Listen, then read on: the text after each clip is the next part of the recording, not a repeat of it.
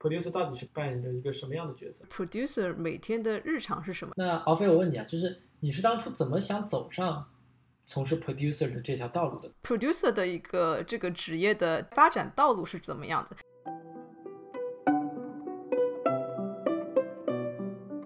？Hello，大家好，欢迎来到游戏面包房，我是 Chase。大家好，我是 Bagel。兴又和大家见面了。自从上一期呢聊过了游戏策划、游戏设计师这个角色之后呢，今天我们给大家聊一聊另一个非常重要的角色，就是项目制作人。呃，项目制作人其实在中美之间有很多不同的定义吧，就是美国这边叫 producer，中国呃国内可以叫制作人，而且制作人呢在不同的项目中呢，其实意义和作用也是非常不同的。所以呢，今天我们就是想请到另外一个很重要的嘉宾，叫做敖飞，来跟大家讲一讲制作人重要的意义。在请敖飞之前呢，我们可以我们俩之间先聊一下，贝狗，就是我们接触过的 producer 是什么样子的。我来先说一下，就是我是因为都在手游的行业里工作嘛，所以我接触过的 producer 呢，其实比较偏项目管理者这样这样的一个角色，所以基本上是那种给我的印象都是一种事无巨细。起早贪黑的管家婆的形象，就是是操着最多的心的这个一个形象在项目里面，所以就是我其实接触到比较多的 producer 形象，一一直是一个项目的进程的把关者的角色，所以很重要了。就虽然这个人他不会去很直接的去设计游戏，但是他对游戏最后能够实现和产出起着至关重要的作用。Producer 这个 title 在我们公司非常 interesting，因为我们公司其实并没有任何一个 title 是 producer 这样子。我们有 project manager，我们 lead team 的人是比如说 project lead，或者是 game director，或者是 general manager，但是我们没有 producer 这个 title，所以我也很好奇说。啊，我们今天这个嘉宾，他作为 producer，他到底日常是做些什么的？是不是跟我们公司其他一些角色，虽然他们不叫 producer，但他们做的事情是不是有 overlap 的地方？好呀，那我们今天就请到敖飞来跟大家解解释、介绍一下 producer 到底是做什么的，顺便来回答一下我们自己内心的疑问。然后今天我们请到的这位嘉宾呢，叫做敖飞，他其实是我很早认识的在游戏圈的小伙伴之一了，就我们最一开始。在一五年左右，就在一家中美发行的游戏公司叫做 Firefly Games，在洛杉矶这边，我就跟他是做了，呃，不到一年的同事吧。那个时候就认识他了。他就是那种刚才我之前说的非常勤勤恳恳、非常 grinding、非常愿意推动项目进展的这样的一个 producer 的职位。然后结束了在 Firefly 的工作之后呢，他去了 Activision，就是动视暴雪，然后又现在在拳头游戏 Riot 做。项目就是 producer 的这样的一个角色，所以他其实，在 producer 这个领域之中是发展的非常的顺利，而且都是在很大的公司里进行过磨练，他对 producer 的认知一定是非常深刻的。所以就话不多说吧，我们今天来掌声请到敖飞来给大家打个招呼。Hello，Hello，Hello，大家好，我叫敖飞。对啊，就是切所说的，我现在呢正在啊 Riot，然后是做呃 Legends of Terra，然后中文应该是啊符文大地传说。那目前就是久居在洛杉矶嘛。那其实我的职位呢在 Riot 目前其实是个叫 Manager，然后是 Product 啊 Management，但其实呃内部就是大家也叫 Producer，所以就是呃统称还是 Producer。对。OK，那对，就是第一个问题就是我们刚才说的，阿飞，我想问一下，就是 Producer 在你眼中？或者是你所知的不同的团队、不同的公司里边，producer 到底是扮演一样扮演着一个什么样的角色对，其实就是 producer，嗯，就像你说的，就是它真的是定义还是相对比较模糊，还是根根据一些情况来定的嘛。那几个因素嘛，一个就是呃团队和公司本身它对 producer 是个什么定义，然后有些时候也是根据项目的特殊性来来变化。那其次也是在说，呃，看你是在研发团队还是在发行团队，是在国内还是在海外，其实这都有不同的这个呃定义。那呃，从大多数的理解，就是说，呃，从 producer 角度的话，还是比较偏向你刚才说的，比较像 project management。然后呢，但是就是如果放到 studio 层面的时候，就是说自己是研发工作室的时候，有些地方的 producer 他就比较偏向是一个统筹项目一些方向啊，然后就是什么都要管嘛。那其实像你说的，就确实什么都要管。那这个管到什么程度，然后管到什么样的职位，这个就是其实根据不同的呃公司和呃项目来定的了。那我可以问一下，就是 producer 和 project manager 在这个两个 title 上面工作的东西有什么异同吗？对，其实这样子的，就是说，嗯。在我的理解啊，这个也是从业了一些一些一些呃年年头了嘛。那其实，在目前当前的环境下，我个人觉得就是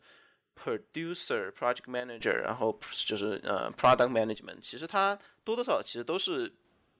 就是不可分开的嘛，对吧？就是说，在我的定义里，一个好的 producer。那其实是要有很好的 project management skill，就是你对呃项目的进度、它的风险、它的优先级，然后你的资源，然后有什么样的团队、什么样的时间，这些都有一个很好的这个把控和理解。但是就是在当今的我觉得呃时代和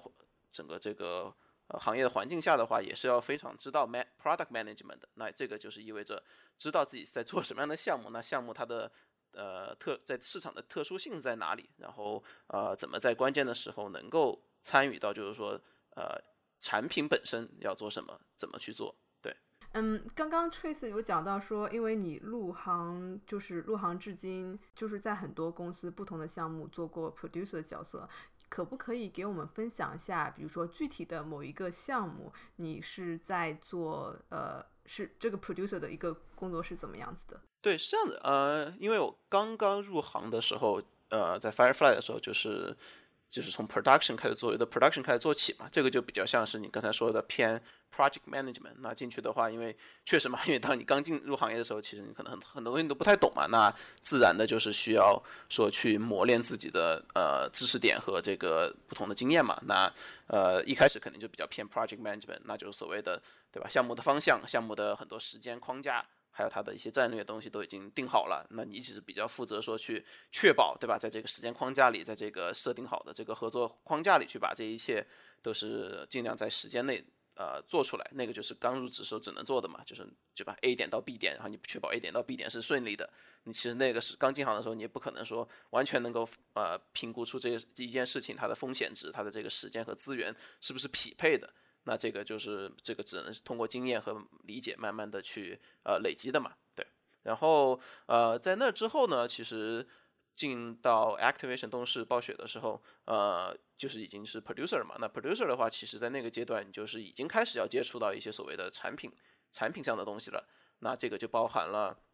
嗯，就你看看你做什么项目，那这项目是在市场上一个什么样的定位，有没有什么竞争，然后就是通过这个，你就要去跟你的发行团队也好，研发团队也好，去去去沟通，说，呃，这个项目现在做的这个 X Y Z 做的对不对，是否符合这个市场的需求，或者说符合玩家的需求。那同时间也同样的不能说忘了，就是说啊，我们要做 X Y Z，但是呃，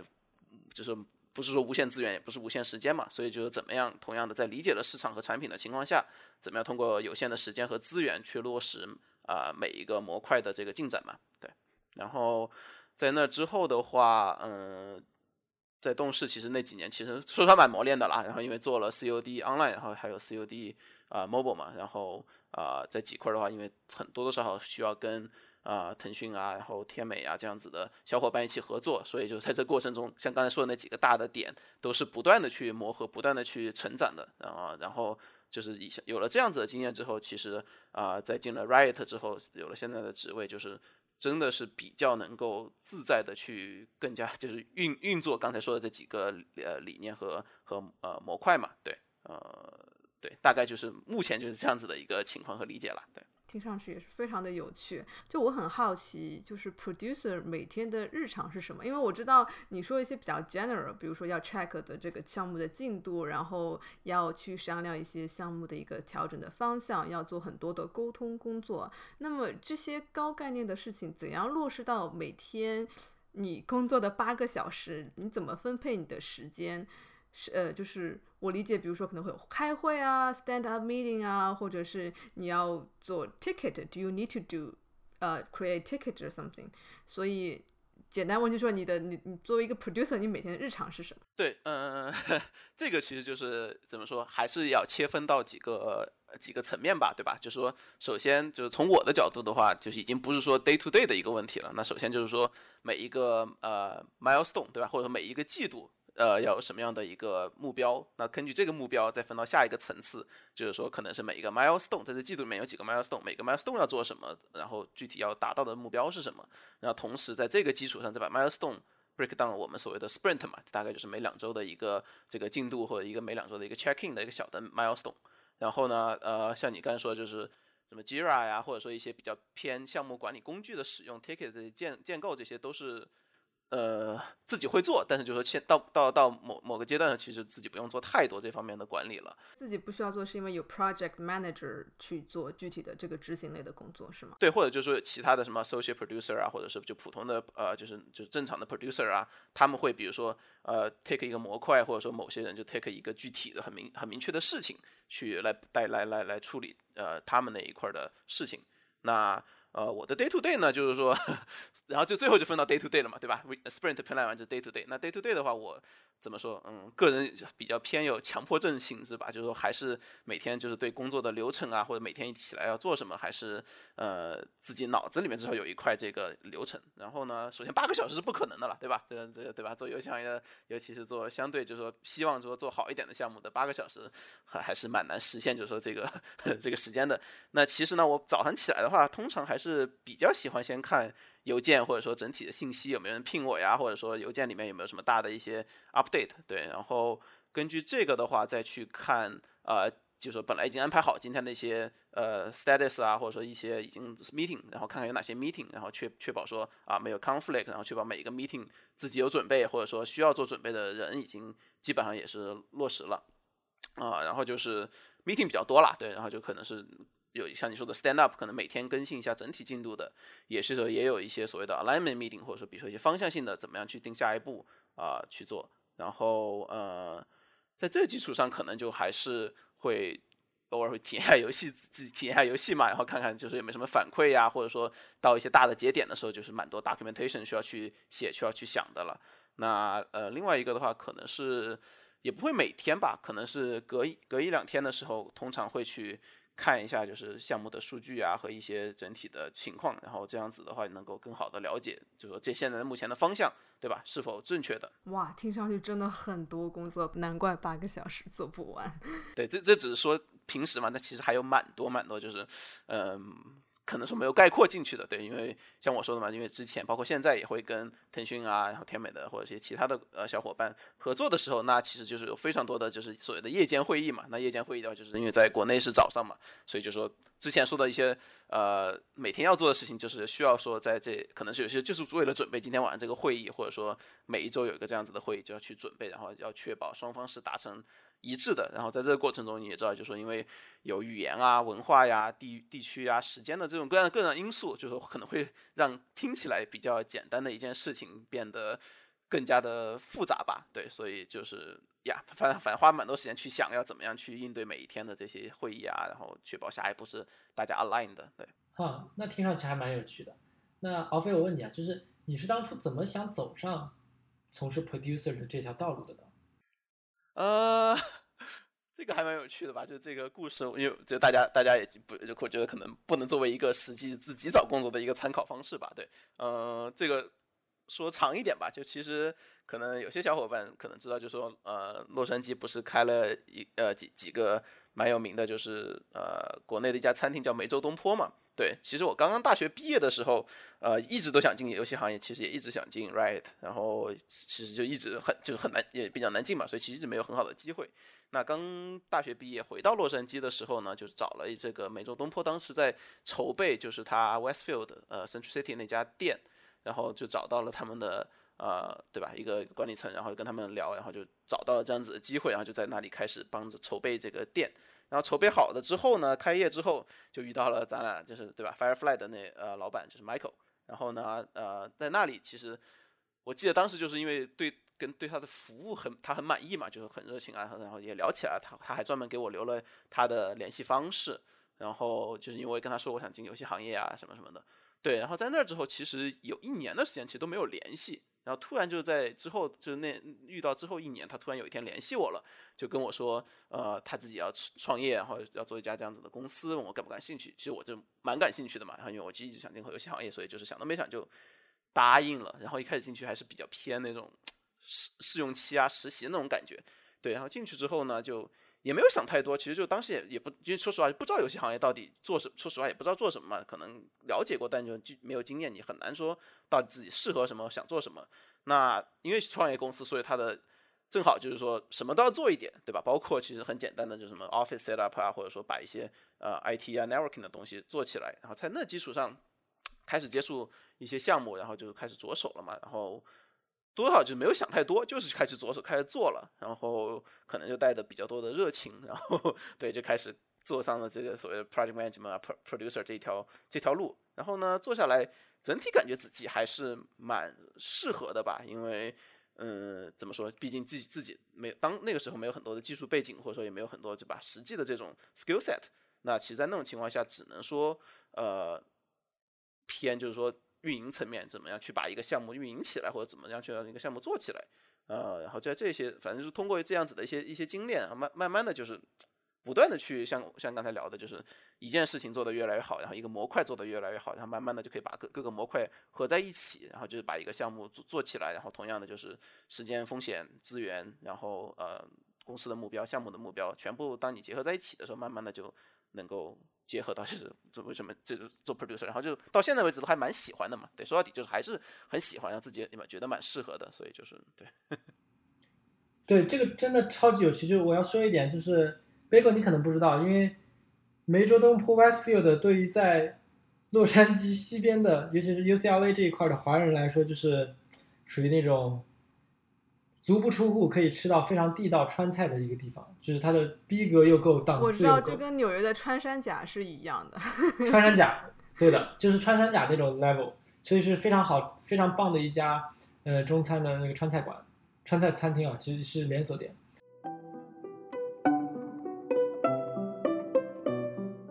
接下来的一个问题就是，刚刚刚刚敖飞已经讲到过了，就是说，因为你做 COD online 啊，然后做那个嗯。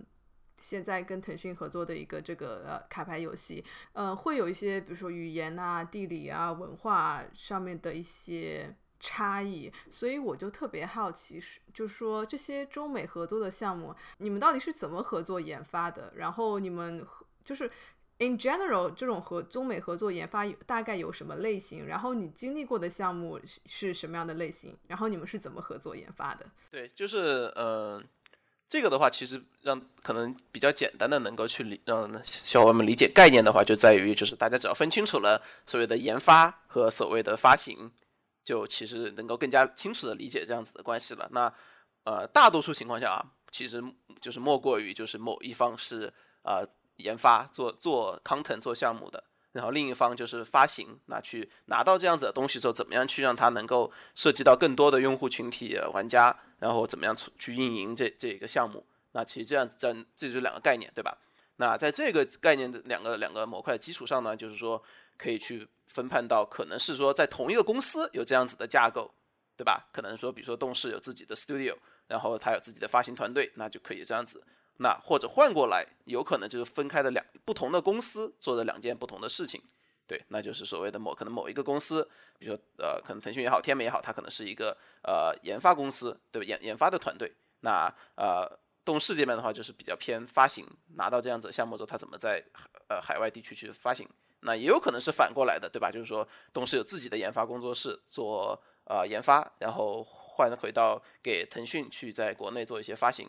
那基本上就是这样子的一种，就基本上就只有这种可能。那也会有一些可能更比较特殊的，那这个可能今天就不用专门聊了吧。那就是说，可能是两边公司都有自己的研发团队，两边公司都有自己的发行团队，要更加的密切合作。但是这个整整体的复杂性和一些呃在里面的这个对吧？呃难点就是说，不是说咱们今天一个话题能够全部聊完的，反正就蛮多。但就是说，对，基本上就这两个概念，对。那这种类型你们是怎么合作？就怎么跨越？比如说时期、时时间的差异、使用软件的差异、文化的差异、语言的差异。呃，也是分几个层面嘛，对吧？像刚才说的，就是说，那首先第一步，那肯定是说公司对公司的一个 B to B 的这种先是沟通嘛，对吧？可能是一方喜欢某一方的 IP，然后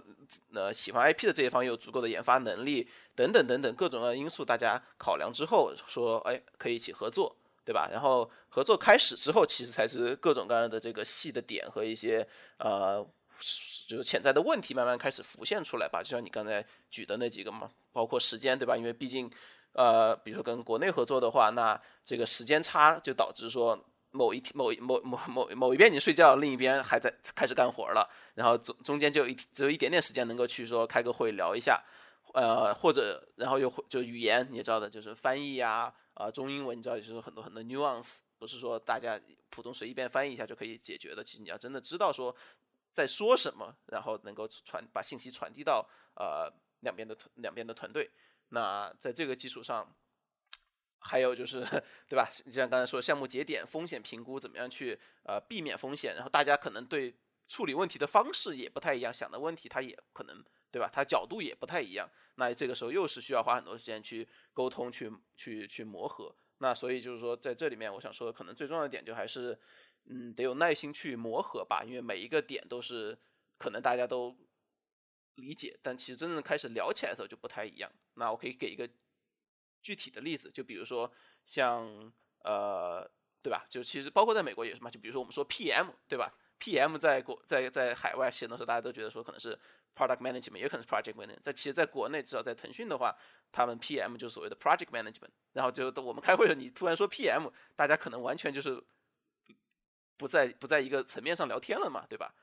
或者说，呃，再举个例子，就是所谓的 Live Ops，这确实应该比较知道嘛。在在比如说一些 Scopely 这样公司，Live Ops 就是所谓的呃运营，它它比较偏活动啊，然后产品的管理啊，确保说这个项目各通过一些手段或一些操作，让这个项目越做越好。那其实，在呃国国内，当你提 Live Ops 的时候，它比较偏是所谓的运维，就比较像是服务器维护啊，这样子去把技术这些弄好，但就是。当你全对，然后他他们所谓的 live ups 就是在中文就叫运营嘛，对，所以就是说，其实有些当你不知道这些 nuance 的去翻译啊，去聊的时候，会出现很多很多的问题，对。然后就是国内说的 live ops 呢，就是运维，在美国呢又叫 dev ops，所以就又不一样，就很奇怪。对的，对的，所以就是说这很多 nuance，然后就说慢慢的去了解，慢慢的去剥开它嘛，然后再去解决它嘛。所以对啊，就是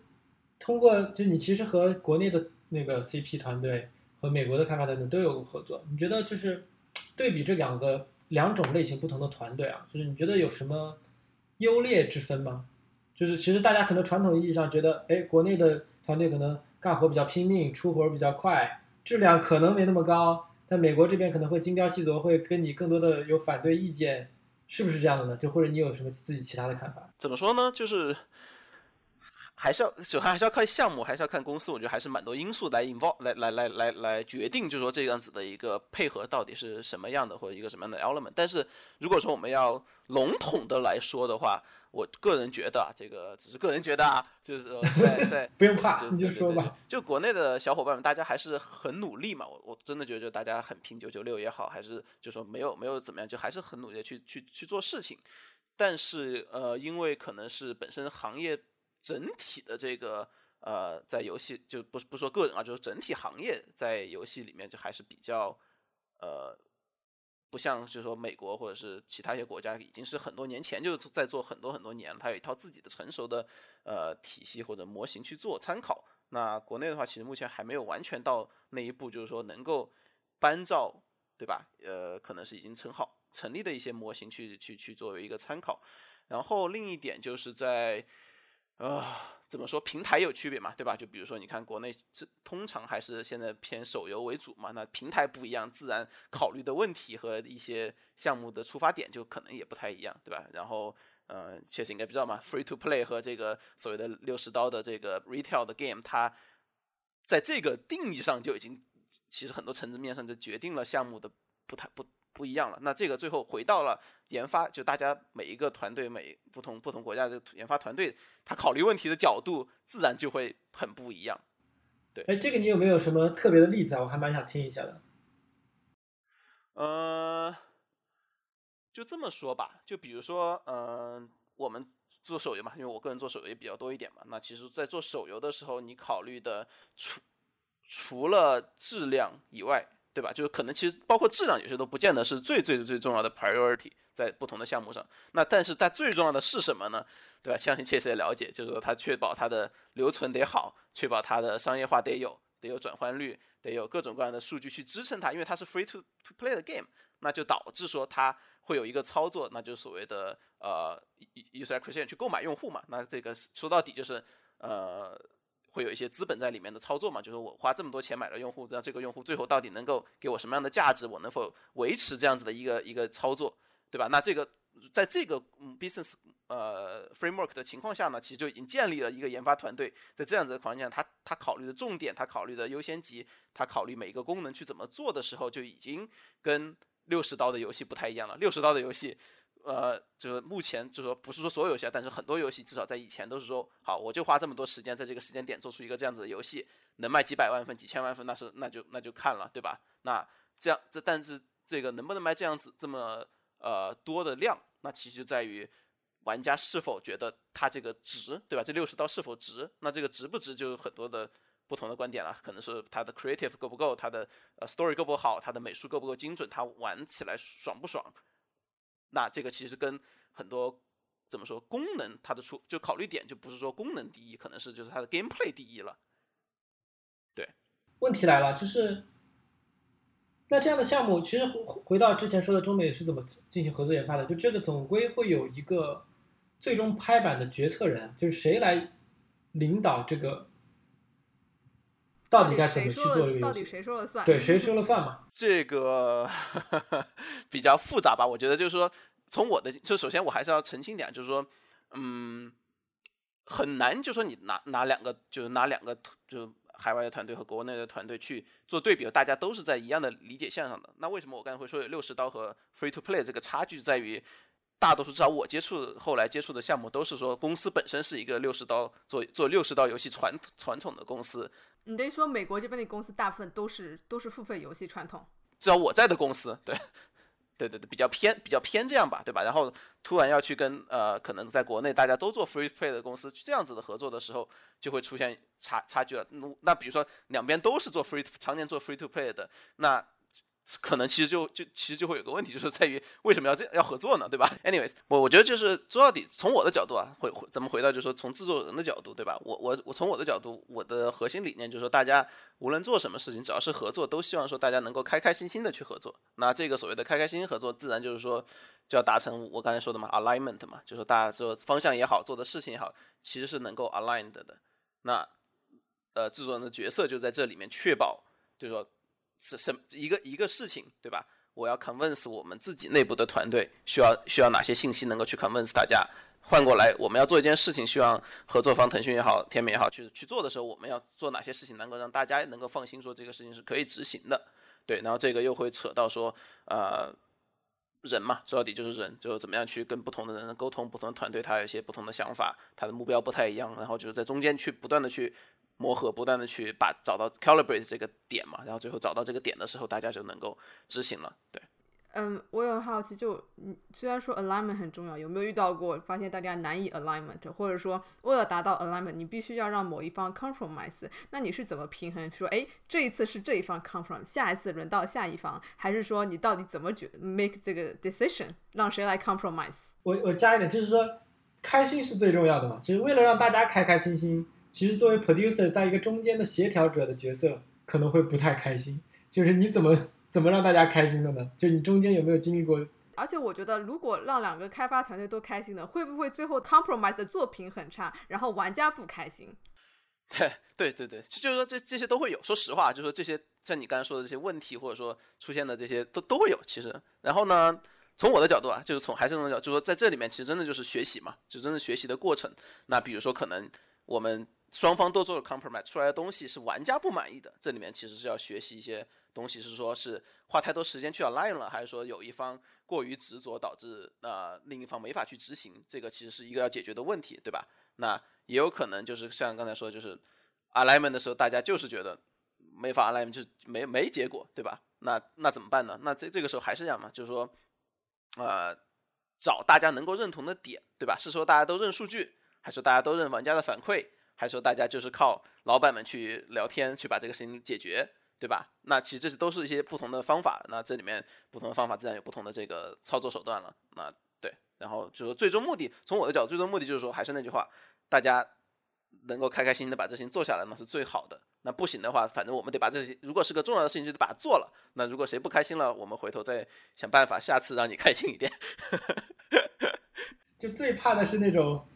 我要举这个例子了，就像《Last of Us 二》一样，就是大家开发的人也不开心，最后的结果玩家更不开心，那就是双输的结果。嗯，对，这是我们要都避免的结果。对，然后可能这多多少少就在于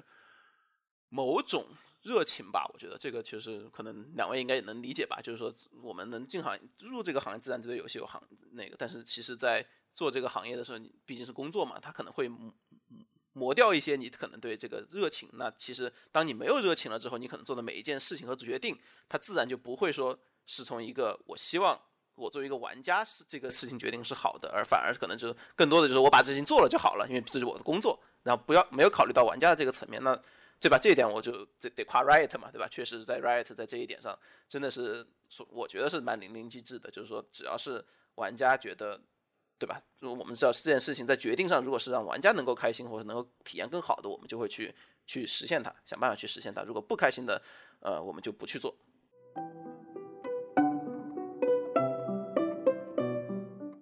嗯，下一个问题就是我们刚刚讲到，就是如果两边都是 free to play，那合作的意义是什么？所以就就延伸出来说，现在美国团队做 mobile game 的团队也越来越多了，就是有可能他们马上在 free to play 的开发的经验上面会超越我们。你觉得中美合作研发的未来的展望是什么？会不会说？随着经济全球化的发展，这种不只是中美，就是跟跟其他国家、国家与国家游戏开发团队的合作会变得越来越多。然后你是怎么看这种趋势的？嗯，然后你希望它会朝哪个方向演变？先说演变吧，我觉得就是说，最终从我的角度啊，我还是希望就是说，在至少在手机或者 free to play 的平台上，就会出现越来越多在我心中所谓的好的游戏嘛。对，然后就是说，好的游戏就自然说玩家玩的是开心的。然后当我花钱的时候，我是不是因为我设计了某个功能逼着我花钱，或者说怎么样怎么样？让我就，但我而是说，我觉得我投了这笔钱，他他给我的这个真正的娱乐或者是心情上的快乐感是。是是是是足够的，对吧？像比如说我个我个人的时候玩玩六十刀的游戏的时候，我觉得啊，我花了五八十个小时去玩它，我觉得就很值，我很开心，我愿意把这份钱给到他，或者说他出第二代的时候，我知道我之前很享受了，我就愿意花钱。好，那这这是一点。那说到这个发发展的话，说实话，我我真的不知道怎么去想这个问题，对，因为呃，因为我个人本身。从经验上来讲，还是比较偏向于更大的公司一些合作嘛，对吧？就两边都是比较相对比较大的公司，大家想的问题都是比较就是 grand 的，就是比较 广的，就是我们要我们要赢就要赢得大，对吧？要么就是不要赢。那在这种情在这种嗯模式下的话呢，其实我觉得短期内应该也还好，应该不会有太大的这个整体行业上或者说全因为全球经济化，然后不同团队它的呃会有大，因为是为什么呢？第一点就是说。至少大多数海外的公司还是想说最终能够进到国内，对吧？这个是还是大家都想做的嘛，能够进到国内市场，因为市场大。那这一点的话，就是马上就是说验证，就是说回到了刚才说的，就是首先你发行商就只有那么几个，大的发行商就那么几个。然后呢，他们对自己用户的了解，玩家手玩在国内玩家，对吧？他们习惯的一些东西上，它其实也是有一套。框架和模式的还是会按照这个去做，除非突然有一天整体玩家的这个对游戏的理解，或者说对平台手机的理解有不一样的变化了，那否则的话就是很难说在短期内有一个很大的变化。呃，我们可以一会儿说具体的游戏嘛，比如说《原神》，我觉得还是一个好的例子，说是在往好的方向走的。呃，那又回到说海外，对吧？海外的玩家就更加的难说了。怎么说呢？意思就是说，毕竟。PC 和 console 的游戏还是在的嘛，就说它又不是说消失了，大家还是要去花很多的时间去做这些这类的游戏，那就导致说不就短期内应该不会有人说哦，我们今天就放弃放就放弃了别的别的东西，我们就去好好的研究手游 free to play 这些，对吧？然后在这个基础上的话，我个人觉得，就短期内不会有这个现在整体的模式不会有太大的变化。但是有一点可以说的就是说，呃，大家都还是在努力的去学习和理解吧。就是说，从你看腾讯也好，它肯定也实际上是说怎么样去更大成分上的去呃占据这个市场，然后不同的平台、不同的这种呃 genre，然后海外的呃这个研发也是想说啊，我们怎么样在海外已经成功稳定之后，怎么样能够在国内。呃，中国能够站站住站住脚，或者说能够更加的成功，那其实只要有这个样子的一个目标和方向的话，慢慢的应该会到一个双方有和和两边都会有一个自己慢慢的一个成长和磨合点吧。OK，就是关于这个我们其实聊了蛮多的啊，这个如果真的展开了聊，可以聊一天一夜。所以，我们我换一个问题问一下你，就是就是我们现在想对，比如对新新兴对想进入这个游戏行业的人来说。或者想从事手游做 producer 的朋友，呃，敖飞，你有没有什么想对他们说的？就刚才你也简单的说了一下你的你的心路历程，你是怎么成为 producer 的？这个我个人觉得可能没有太大的参考性啊。但是我就就你觉得作为一个已经从事所那个 producer 这么多年的专业的 producer 来说，你想对新入行或者是还没有入行的朋友们说一些什么呢？怎么说呢？大方向来讲的话，我觉得几点吧。第一就是。保持那那种对游戏的热情吧，我觉得这个就是说，呃，这个就要自我去慢慢的寻找了。其实包括我在内，很多时候就做了那么多年游戏了，然后你就可能对这个热情的定义也会有些变化。像我的话，可能就是说不会把一个游戏现在玩的很死，玩几百个小时，说打全部把七分打完。然后我的热情就在于，任何新游戏一出，手游也好，呃，别的平台的游戏也好，我都会去玩一下，试一下，然后自己觉得说可能自己不会不想玩的游戏，我可能。一定会去 Twitch 或者是 YouTube 上面去看一看到底是什么样的一个游戏，会去各种各样读文章，然后去了解。就是说，我的热情已经转变成了，就是说，我想在这个行业越做越好，然后我想在这个游戏里面就好，这这是热情。那呃，一开始的话，大家肯定就是保持自己为什么爱玩游戏这个热情就好了。第二点就是呃耐心吧，我觉得就是嗯，做制作人 多多少少因为像你说夹在中间嘛，他其实对耐心和考考验是一个。极其恐怖的，对，就是说，对，你要没有耐心的话，其实是很难去呃那个。那耐心的一个基础就在于能够去体谅他人，我觉得这个也是蛮重要的。因为就是当你不能体体谅呃，可能不是你自己的团队的一些人的想法或者是观点的时候，其实你很难能能够说能能够容忍或者说能够有耐心去接受这一切。那换个角度，对吧？Put yourself in other people's shoes，蛮重要的一件事情。那最后的话，其实就是把还是要把公司和产品的需求和个人的情绪分开吧。我觉得这个也是蛮蛮蛮重要的，因为毕竟对吧，我们都是在给公司或者说产品做做做服务。那呃，在这个基础上，很多时候有些决定它其实并不是说需要你投入感情去做决定的，而是说就是这个公司的需求、产品的需要，你要去做决定，然后去。推动它，然后这个时候你要尽量去分开，要不然的话，其实很多决定是很难很难去做的。呃，对。然后在非大方向的一些小的事情上，就是说，呃，一是另外就是说，可能是。给 organized 吧，就是 Chase，嗯，我不知道 Chase 在没，反正我个人是比较 obsessive 的，就是那种喜欢确保邮箱很干净，然后确保就是说每一个每一个邮件都是有分类的呀，然后就是这样确保。对，超就是作为 producer 一定要超级无敌 OCD，看一下他的电脑桌面，看一下他的手机桌面，基本上就知道他能不能成为一个 producer。对对对，所以当然这个可以成为第一个面试问题。哎，你把桌面截图给我看一下。对对对对对，这个可能比较偏项目管理的 producer 吧，但这个 again 是缺乏不了的一个一个硬性条件嘛，对吧？我觉得就是呀，反正是一定要 OCD 啊，这这点没没有办法跑的。嗯，最后就是 坚持，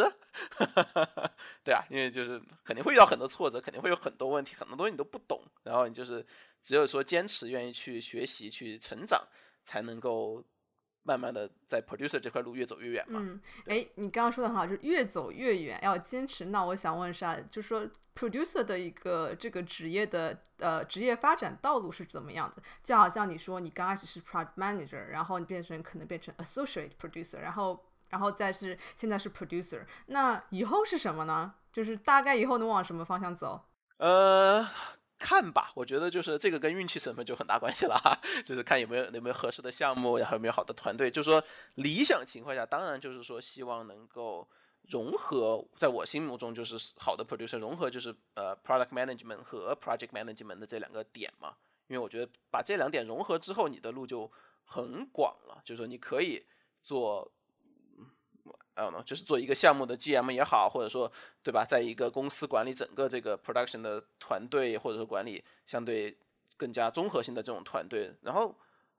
理想情况下，当然就是说能够自己，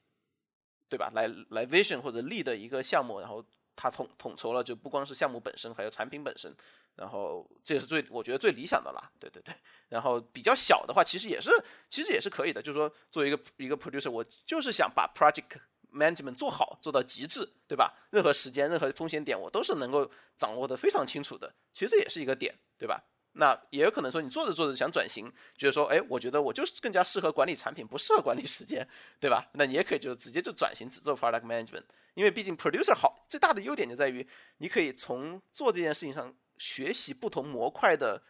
各种各样的精髓，对吧？虽然可你可能永远不不说不不可能说自己去写代码把怎么样怎么样做出来，但是你可以去在这个模块了解之后，你可以知道说我下一步想往哪个方向去走。对，对我觉得王菲刚才说的这一串东西让我还蛮有感而发的，就是说。嗯，第一个就是 producer 是相当于站在一个中间或者是俯瞰项目的这样的一个角色，但是也一定要会把自己放在中间，要去 deal with 各种 situation。但是就是它不是一个从科班能学到的这样的一个职位，所以呢，但是难度是在于它需要去管理，或者至少是需要去协调各个职能。所以美术有问题，开发有问题，设计、产品、数据、因为各方面有问题，它可能都需要去。去解决、去协调，所以这个其实算是一个优势，但是从另外一个角度也需要你能够有很强的学习能力。但是我对我另外一点我很想说的就是，就是敖飞之前说的第一点，就真的是很考验大家对游戏的这个最初的热情、热爱。就是我觉得其他的职位可能还好，就是比如说设计或者美术或者开发，就是你其实只要专心的把自己的这一块东西做好就 OK 了。我不是说他们不需要和别人对话什么的，但是就相对来说会比较的简单，比较的单一。但是 producer 的话，就是如果你什么作为一个什么都不管的 producer，也可以。如果大家其乐融融能把东西做完也可以，但是这个情况基本上没有。大部分的情况它是需要去 deal with 各种 tough situation，所以就是很多东西是是你无法预见的，就不像比如 PM 或者我的日常工作或者是。嗯，美术啊或者开发，你可以定我今天要做什么。producer 可能会有很多奇怪、奇奇怪怪的突发情况，然后这种情况根本不是他想要去面对的，但是他还是要硬着头皮去。对的，反正就保持热情吧，这个很很非常非常重要。反正就通过自己的方式。好，我来问你最后一个问题，就是你最近在玩什么游戏？最近。怎么说？就是英雄联盟玩的还是蛮多的，然后自己的呃，对对对对，Runeterra 也 PC 还是手游？啊没有，Runeterra 也玩的蛮蛮多的，手游就比较期待嘛，什么时候自己能玩上了，当然就想玩一玩了。呃，这个这两个玩的比较多。那其实在这基础上，我还另外一个游戏玩的也蛮多的，不知道大家听过没？叫 Factorio，就是在 Steam 上面，它可可能反正就是又是一个 producer 的延伸吧，就它是。比较像一个工厂流水线的一个制作的一个一样的游戏，蛮好玩的，可以大家都可以推荐一下。然后也是可以多人一起玩的，然后嗯，蛮有趣的这游戏，然后也也是蛮蛮运用得到自己作为 producer 的一些能力的。嗯，你可以说慢一点，然后我可以搜一下嘛，因为我想听众可能也刚刚没听清楚那个游戏叫什么名字。嗯，好，叫 Factorial，F 啊 F A C T O R I O。哦，Factorio，看到了。对这个游戏就觉得蛮有意思的，就是你可能你就会发现它的无论是策划也好，它的程序员也好，然后它各种各样就是在这这这背后的功夫和它的这个，我觉得还蛮蛮蛮厉害的，真蛮佩服的。其实，OK，那今天跟敖飞聊了很多很有趣的话题，所以对这一期我们也就圆满结束了。希望各个各位听众如果有任何的反馈，各位各种意见，请发送邮件到我们的邮箱，邮箱是嗯。gamebakery 零一 at gmail.com，大家也可以在 link 上找我。好的，谢谢我们的嘉宾敖飞今天来给我们讲这么多谢谢敖飞。谢谢两位，谢谢两位，辛苦两位。OK，好，那今天就到这里，拜拜。好的，谢谢大家，拜拜。